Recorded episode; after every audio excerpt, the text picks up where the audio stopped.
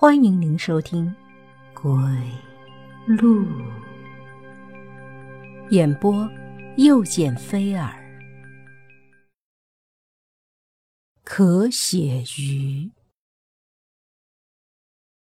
正是中午时分，太阳晃得人眼睛疼。我和几个小伙伴在荷塘里打莲蓬。现在这个点儿，大人们都在睡觉。村里除了树上的蝉鸣，没什么声音。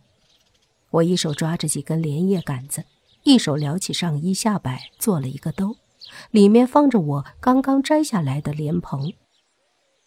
要说这夏天的莲蓬虽然挺好吃，清脆可口，香甜冰凉，但是却也不是夏天最好吃的东西。但是小伙伴们最喜欢做的事情之一就是摘莲子。夏天天气热，大人们中午不愿意出门，这群精力充沛的孩子们却总是喜欢到处跑，到处玩。小飞，你妈在叫你了。这时候，书呆子跑到了河边，对着我大喊：“这小子戴着一副眼镜儿，一边小跑一边扶着眼镜儿，那样子其实蛮滑稽的。”其实大家并不是很喜欢和他玩，只不过他总是努力的想融入我们，所以说没人刻意和他拉开距离。我是这帮孩子的头，所以他对我的态度总是亲善中透着一股讨好。此时，我听到声音，深一脚浅一脚的开始往回走。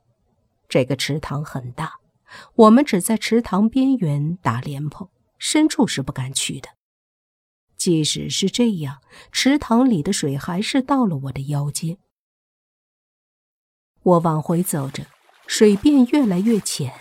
当我一脚踩在一个小水洼上，踩出一脚泥的时候，我知道我能上岸了。小飞，你看这是什么？这时候，同伴小虎嚷道：“这家伙虎头虎脑。”眉眼间总闪出一股灵动劲儿，是我最欣赏的小弟之一。此时他叫我，必然是发现了什么好东西。我往那边一看，只见他们面前是一个脸盆大小的小水洼，水洼里一条黑色的什么东西在游。我凑近了一看，原来是一条黑色的鱼，只不过这鱼长得有点奇特。看身体和其他鱼没什么大的区别，只是那尾巴在水里散开了，看起来像是一蓬，就像金鱼的尾巴。这是什么鱼啊？我问道。旁边的几个人面面相觑，却是都摇了摇头。我看这鱼有趣儿，就用手舀了起来，飞快地往家里跑，沿途洒下了不少水。这鱼说来也奇怪，一般的鱼被捉起来了，必定是拼命挣扎，但是这鱼却是一动不动，不会是死了吧？我想到，随即又否定了自己的想法。刚才在小水洼里，我分明看见它轻微的游动着。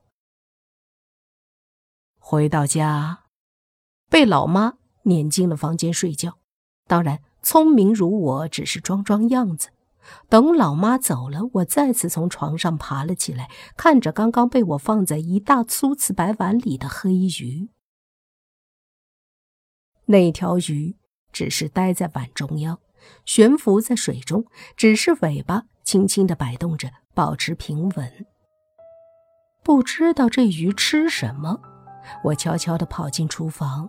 从碗柜里舀了一点米饭，再回到卧室。我把小米粒掰成了小粒儿，投进水里。那条鱼呆的位置，但是鱼毫无反应。有的时候，那饭粒就在他眼前下落，他却像是没看见。没办法，我把手里的那点米饭扔进了垃圾桶。这鱼。是不是不吃米饭呀？我想着，看来明天还是要去买一袋鱼食。我就这么一直盯着鱼，直到渐渐感到困了，就上床睡觉去了。第二天，我缠着母亲软磨硬泡，终于让母亲松口，给了我买鱼食的钱。当我买了鱼食，兴冲冲回到家的时候，感到难以言喻的满足。我关上门，在那张摆放在窗前的书桌前，太阳光线有点刺眼。我拉上了窗帘，我把鱼食拆开，小心地倒了一点在手心，然后用食指捻起一点儿撒在水上。买鱼食的老头告诉我，鱼都是呆子，看见吃的就一个劲儿的吃，也不知道停，所以主人喂多少它就吃多少，最后吃撑死了。所以他嘱咐我要很少很少的喂鱼，即使是几天不吃也不会饿死。我听从了他的嘱咐，所以撒了一点点鱼食。